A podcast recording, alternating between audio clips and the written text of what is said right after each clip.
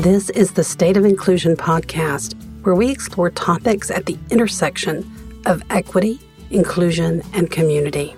In each episode, we meet people who are changing their communities for the better, and we discover actions that each of us can take to improve our own communities.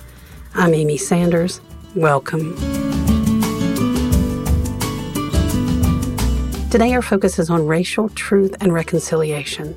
The Equal Justice Initiative in Montgomery, Alabama, suggests that those are sequential actions. You must first have truth in order to have reconciliation. Sometimes truth-telling requires remembering. Today I'm interviewing Doctor Felicia Smith and Miz Alan Stevenson.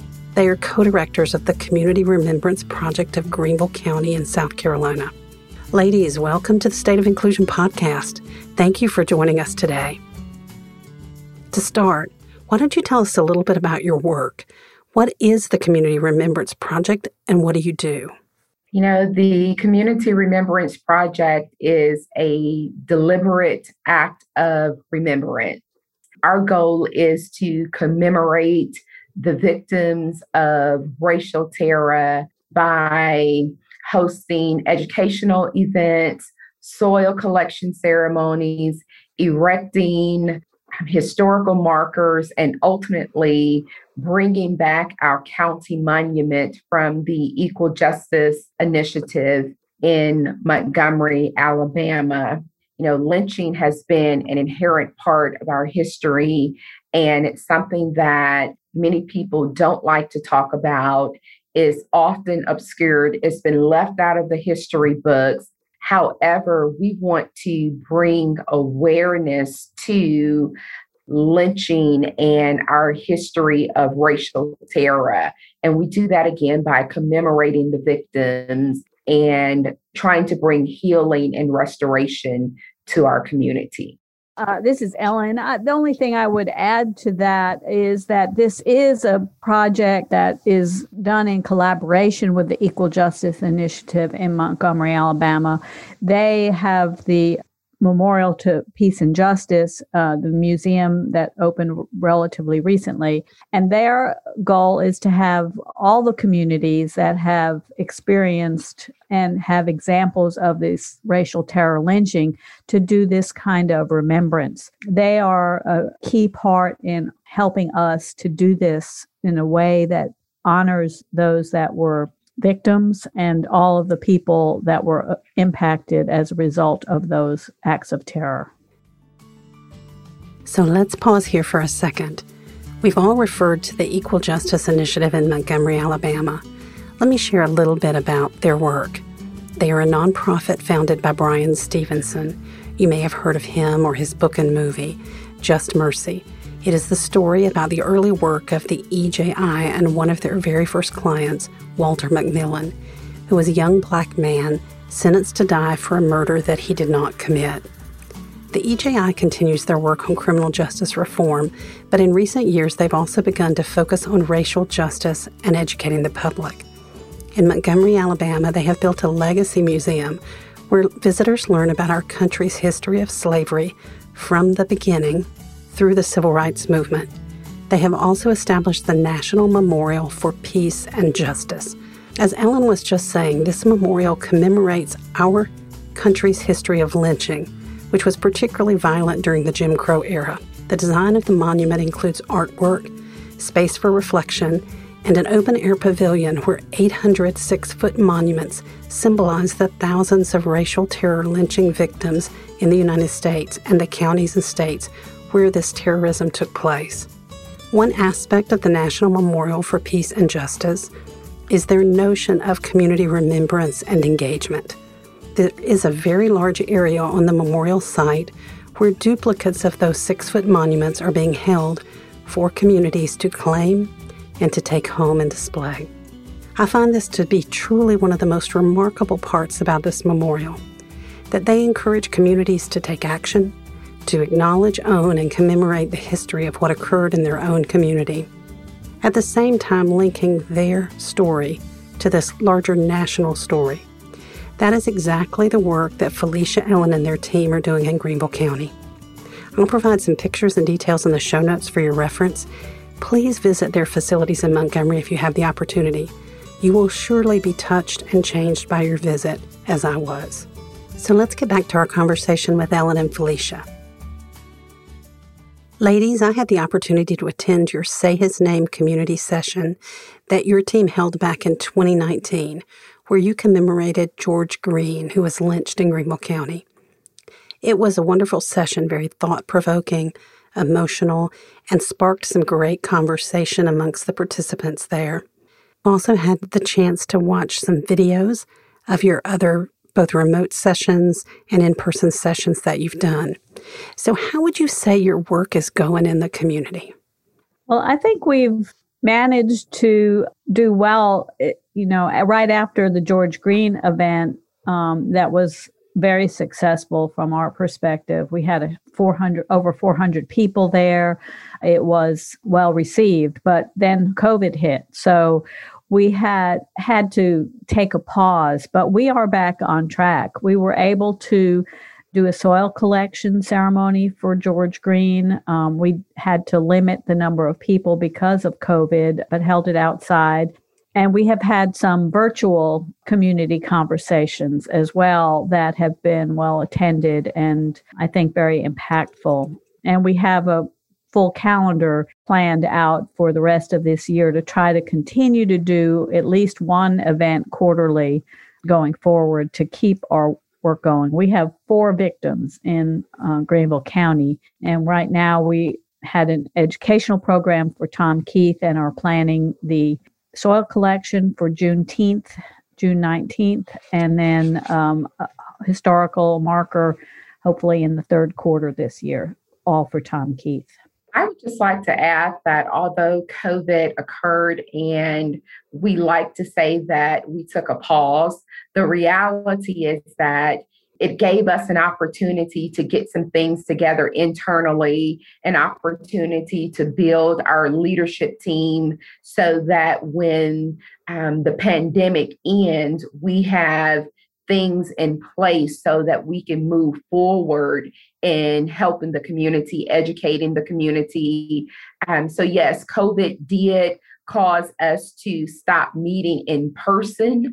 However, it didn't prevent us from meeting virtually and just getting some things in order and just um, also being able to see some of the things that other um, organizations are doing as a result of Um, the work that we've started here in Greenville County.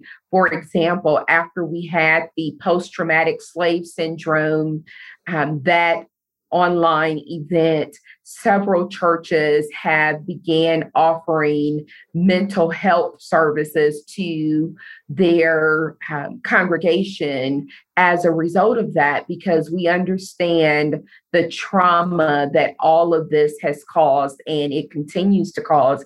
And it's just, it's very exhausting, but I'm glad to see that particularly churches in the Black community are taking a, a stance and giving their congregation the help that they so desperately need in the area of mental health and dealing with the trauma that we see every single day as a result of injustice after injustice, brutality after brutality, indignity after indignity. So I'm glad to see that those churches are taking a stance to provide the help that's so desperately warranted in the community. That is so encouraging to hear, and it really speaks to the work that you're doing. The work itself is impactful, but it starts ripples across the community that affect other organizations, individuals, and spawns other activities. It's moving the whole community forward. When you take time to remember, reflect, memorialize, and address the trauma and pain that happened, even if it was long in the past, we know there's plenty of pain going on still today, but even addressing the pain that was long in the past is important. Just like our bodies hold pain and injuries, I believe communities do too. And so we have to take the time to reflect on those, give them the attention they need and deserve before we can move forward. So just another simple question, and maybe this is for Felicia to answer. How did you get started with this work? Ellen and I got started together, we both were participants in the Diversity Leaders Initiative at Furman University, and we had to do a capstone project. And in doing the capstone project as a group, we chose the Community Remembrance Project, and we thought that perhaps we would memorialize one victim, um, George Green, and do a soil collection ceremony. However, in um, conversing with the Equal Justice Initiative, they wanted a group that was going to see this to the end. And so that meant that we were responsible for submitting a proposal, which they accepted. And they've been a great resource in, you know, helping us along the way.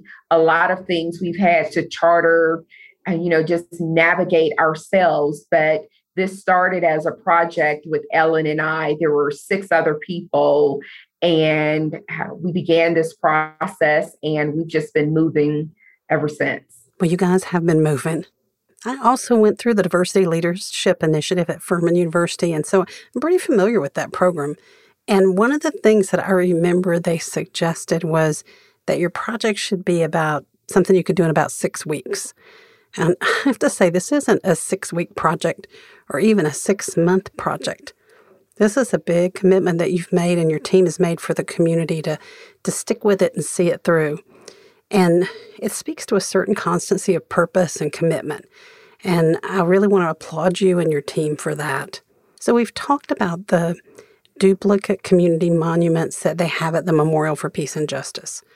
And I'm really interested in learning about the plan for Greenville to bring back our memorial. And I just want to know if you guys have gotten far enough along to think about that.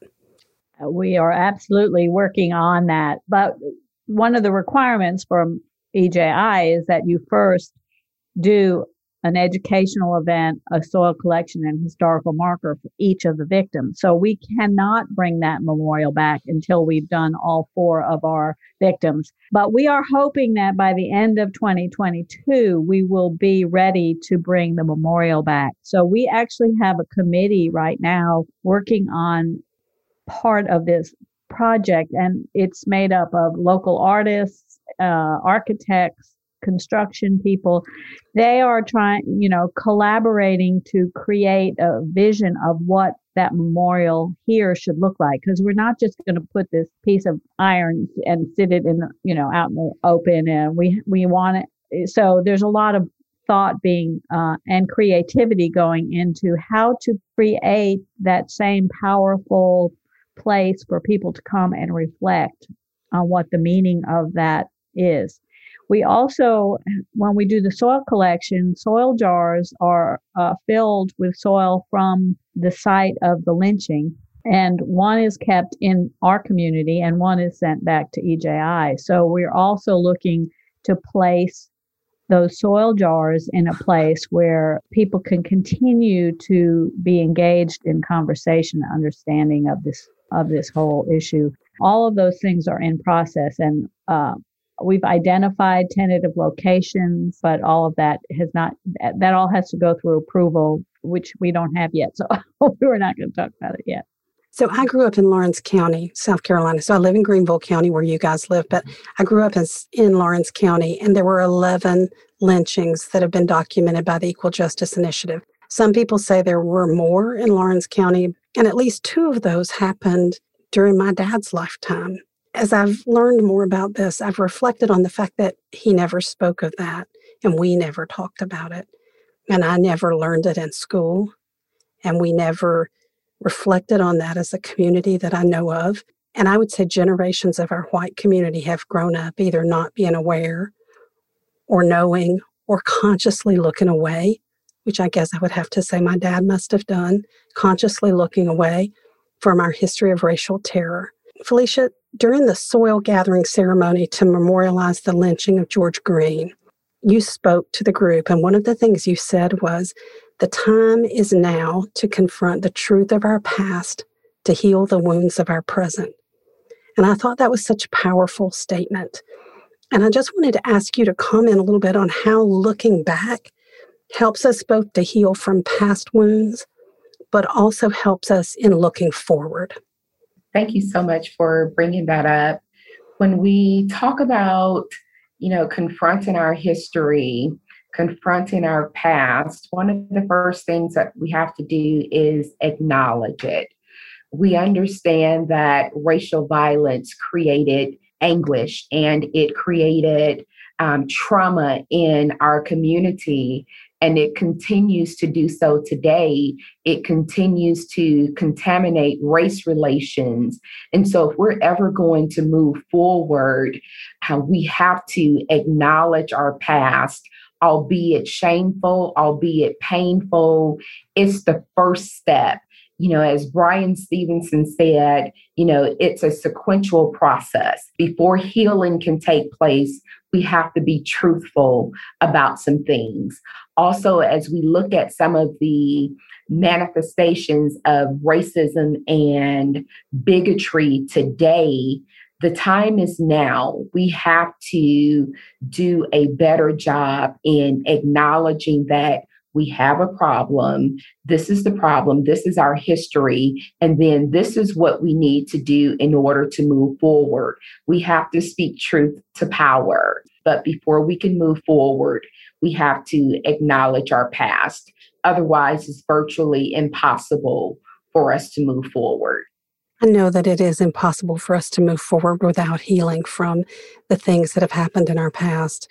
But also, as you're saying, it's so important for us to face what is going on today, what is happening around us right now, every day, in communities big and small, all across the country. One thing I think I'm going to ask you both, who do you do this work for? What inspires you in choosing to do this work? Oh, wow. So for anyone who knows me, I am a Christian. And so my You know, my faith, uh, my belief, I can't separate the two, because one of the things that we know, that we understand, is that Jesus came back for the oppressed, and he was concerned about the downtrodden. He was concerned about um, creating justice for all people. And so for me as a Christian, being a Christian is a political stance. I can't separate that from who I am. So I do it because I am charged with that from my faith. Also, I am a Black female. I have been a victim of racism, discrimination, institutional racism. I also have two Black grandchildren, boys. And so I'm definitely concerned about the plight that we're in, and just seeing so many of my people, Black and brown people, who are victims of oppression. That is very tiresome. It's exhausting. And I'm just ready for us to move forward. Not only did this, the racial terror lynching, harm the Black community, but it also harmed the white community as well. If you look at any of the pictures where you had lynchings, and you would see entire families there with their children, we have to think about the impact that it had on their children and the legacy of white supremacy that has been left, and the legacy of trauma that has propagated the Black community. So I do this because it's the right thing to do. I do it because I know this is what my faith requires. I can't separate the two. And I do it because I want to see a just world for everyone. Ellen, what about you? What drives you to do this work? My whole professional, most of my professional life and my personal life, I have felt called to uh, work to make things better for other people, to make the world a better place, to make the community a better place. Um, and I've touched that in many different places. I was attracted, as Felicia told you, how we started this project when I was uh, engaged with a diversity leadership initiative. Um, and then we went to a presentation from Equal Justice Initiative that told us about this Community Remembrance Project. And I immediately felt like this was uh, such a powerful way to address some important issues in our community. I was very excited about the possibility of engaging with it. It's been, you know, it's challenging work. It's hard work. And it's caused me to look at myself in very different ways than I have before. So I like that about it too, because it's work that that makes me look at myself and my community in relation to this whole issue of inequality, injustice, inequities that our society is confronting hard right now. It's also rewarding to be part of the process to try to open some eyes in our community. I'm really glad that you brought that up and how it's touched you personally as you've gone through this work, because at State of Inclusion, we feel like the most important step on the journey to a more inclusive and equitable community and world is to start with ourselves. And we also have to be willing to examine ourselves, our own history, our own biases, hurts that we may have, or people that we may have hurt. And I guess I'd like to also just open it up to Felicia or any more comments that you might have, Ellen, in terms of how this work might have impacted you. As I, you know, think about this, it my lived experience. When I do this, I know that I can't get tired. You know, I'm standing on the shoulders of many who have come before me. So I can't dare forget the work that has been done.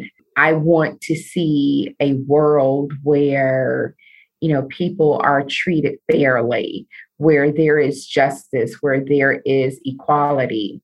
So there are often times that I make sacrifices. I don't get to say, well, I'm not going to jump in this fight today, or I'm not going to participate in this or participate in that, simply because this is who I am. It's my lived experience. It's the life that I'm living now. So, but it is challenging. You know, some days I'm, I think, oh my goodness, I'm just, I'm tired. I'm exhausted. But the fight has to continue. There have to be people who are committed to seeing this out to the end until we reach parity. We don't want charity. We want parity. We want justice. And we recognize that justice is something that we all deserve. Righteousness, steadfast love.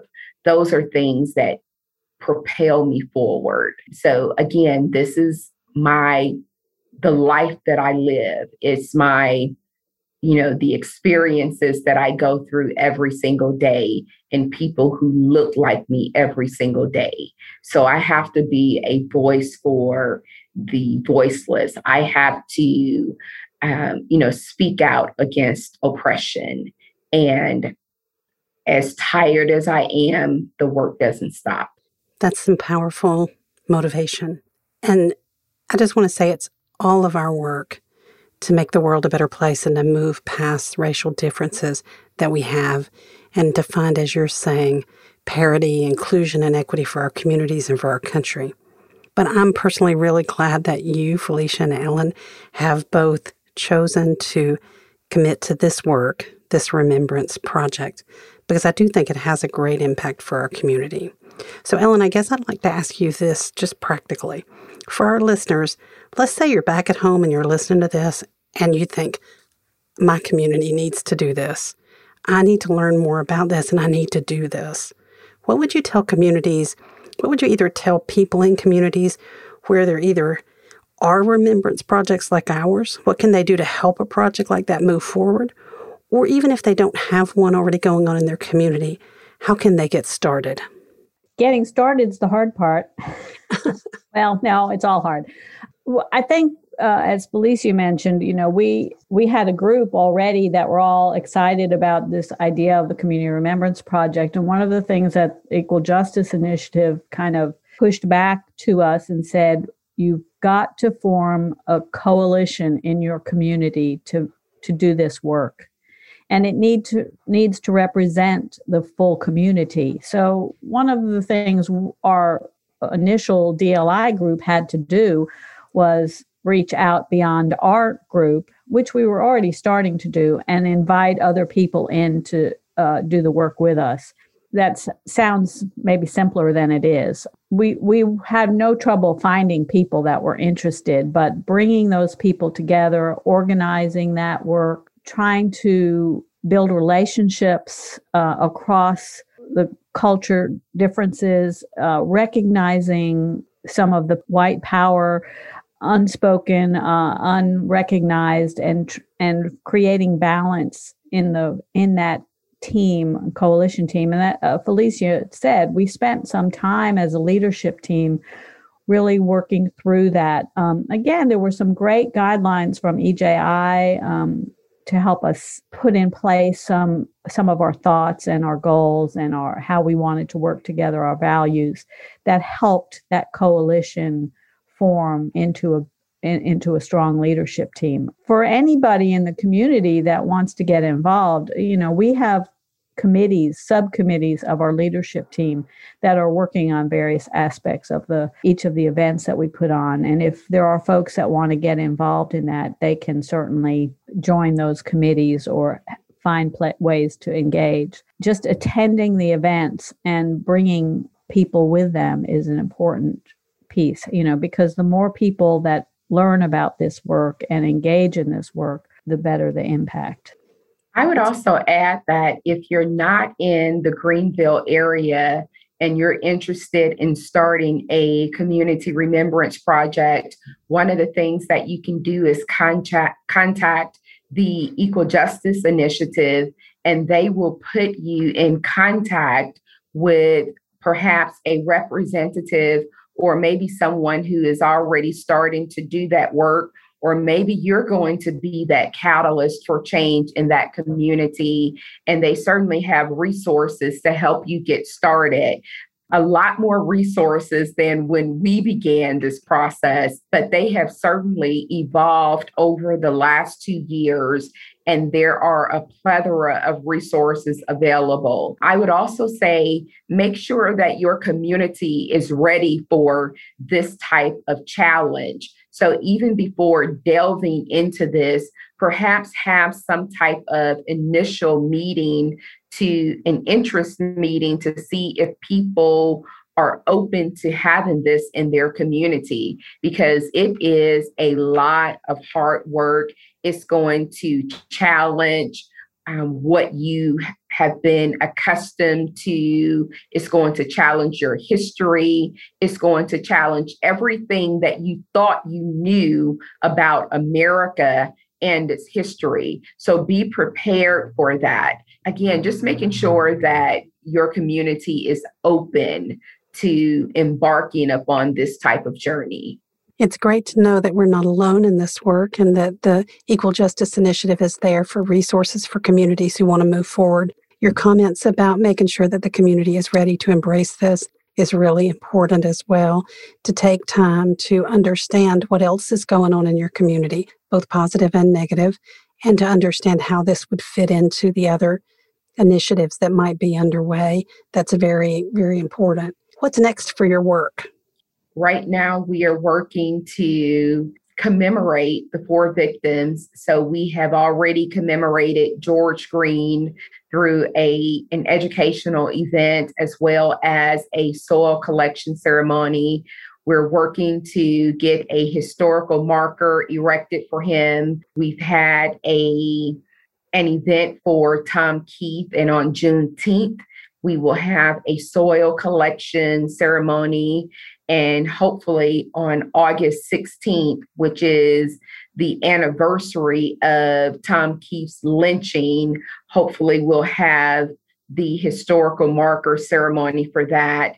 And then we're working on Ira Johnson as well as Robert Williams, which both of those individuals were stolen out of jail and lynched. So we will hope to have a some type of combined event for those individuals, commemorate them, and then leading into our culminating event, which is to retrieve our monument from the National Memorial for Peace and Justice.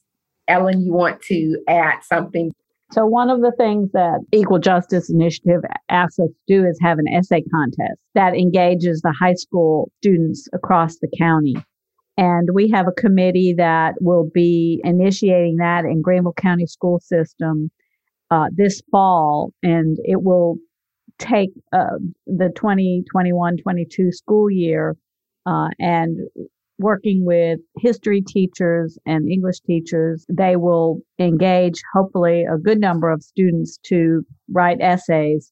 E J I actually does the judging of the essay contest, and then we will uh, award scholarships to the winners. Equal Justice Initiative provides some of the funding for that, and we plan to try to raise additional funds so that we can Uh, have more scholarships. I think it's a great addition to engaging, start getting kids in school talking about it. And it, that way it also engages our all the uh, teachers, hopefully, in beginning to tell the story of this history, maybe in ways that it hasn't been told before. Uh, it hasn't been part of the curriculum. So we have a couple of Uh, teachers and educators working on that committee. So that's a lot of a lot of work coming up. We're very excited about it. Felicia, first, I'm glad that you said the names of each of the individuals that were lynched in Greenville County. It's important that we take a few minutes and acknowledge them as individuals and the lives that were lost. But Ellen, to your point, it's also important to engage students in this work. Just like I said earlier, I wasn't taught this in school. I didn't talk about it with my parents, my father, who had lived through some of it. So I think it's a terrible injustice when we don't see the breadth of our history and understand, as you say, Felicia, the terror that existed. I mean, the intentional terror that was inflicted on the Black community. And kids today should be encouraged to learn, reflect, and discuss this aspect of our history. And it's going to be really helpful for them to have their teachers and their parents along with them to help them understand and to also place us in context of what's happening around them today. So I can see why this essay uh, contest is an important part of your work that you're doing as well. I'd like to take a second and touch on one aspect of the work that you've been doing. When I attended the Say His Name um, memorial session for George Green, I was touched to see his great-granddaughter, Maxine Moraini, there. And I also saw her on the video for the soil collection ceremony. And in listening to her speak, she reminded us this, and I'm going to try to quote her here. She said, "It's not far from a rope around the neck to a knee on the neck." And that was a stark reminder about why this work is so important now. So I wish you guys would speak a, a minute about how you're reaching out to the descendants of the lynching victims and including them in these events. So not only are we including the descendants of the victims, but to the extent possible, we're reaching out to the descendants of the perpetrators, because we think that is such an important part of the healing process. And of course, some of these events, lynchings, took place a very long time ago. And so retrieving those records have been very difficult. We've placed ads in the newspaper. We've gone to the communities in which those individuals resided. So again, not only are we reaching out to the descendants of the victims, but the perpetrators as well. And to your to your point of why now, we're in some very tumultuous and challenging times. We're very divisive. Um, there's a lot of inequality and systemic racism, oppression that still exists. At the end of the day, we can no longer ignore what is taking place around us.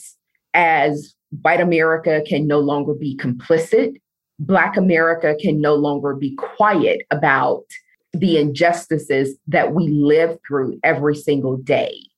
And so if we're going to move forward, it's going to take all of us. As Doctor Martin Luther King Junior said, you know, injustice anywhere is a threat to justice everywhere.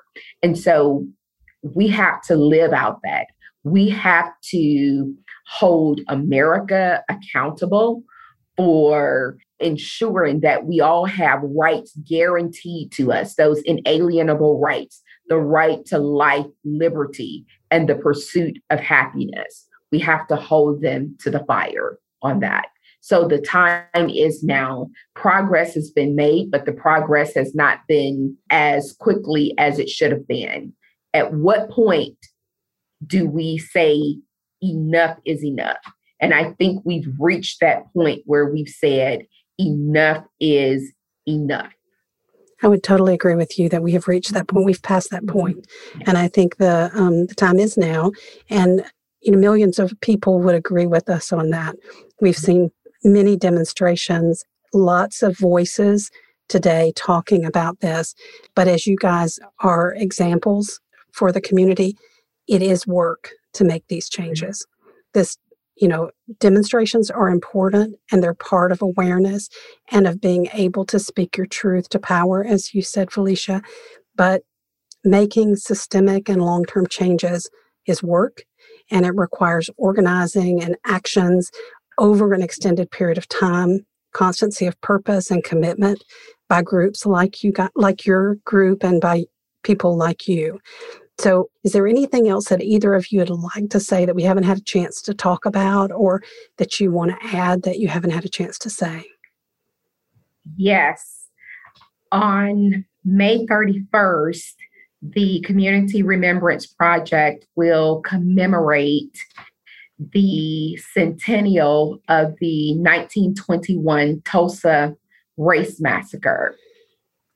And that's going to be held, again, May thirty-first at seven thirty p.m. at the Phyllis Wheatley Association in Greenville.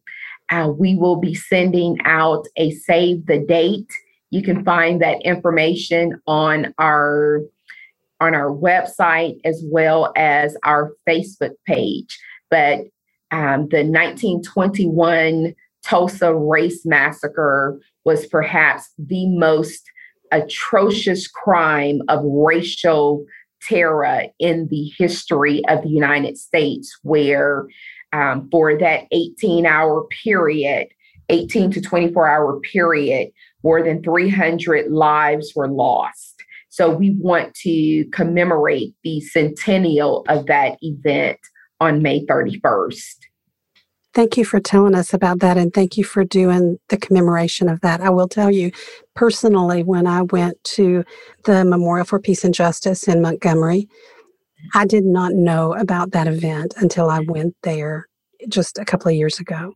I was not aware that that had occurred, and I did not realize how many people were killed during that event and how um, horrific it was. So I think it's important to commemorate that and to share that with people to give a sense of how how horrible those times were and how a community could inflict that kind of pain on a part of itself. So Felicia, I just want to say thank you for sharing that information with us.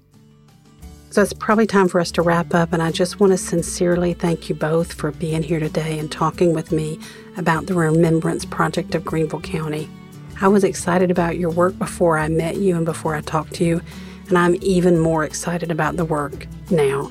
And I'm also excited about the fact that the Equal Justice Initiative is supporting this work across the country. It's heartening to me to know that my community and other communities all across the country are tackling this very important work of truth and reconciliation to help their communities move forward into healing. In the show notes to this session, I'll put some information about the Community Remembrance Project in Greenville County. It'll include information about upcoming events that they have planned, their website, and a link for donations if you'd like to contribute to the work that Felicia and Ellen are doing. I'll also include some links and photos about the E J I and the work that they're doing. For those of you who are on this journey to make your communities more inclusive and equitable, there's also a section in my website where I've mapped out a framework for change. The things we've discussed today are great examples of how Alan and Felicia are contributing to two aspects of that framework within their community, my community. Their community events that they're doing as part of this Remembrance Project are building a foundation of trust, dialogue, and respect. They are also fostering an inclusive community culture by helping their community learn about and memorialize our shared history. So you can see a Community Remembrance Project is a great way that we can work to build a more inclusive world, one community at a time. This has been the State of Inclusion podcast. Join us again next time. And if you enjoyed this episode, the best compliment for our work is your willingness to share these ideas with others. Thanks so much for listening.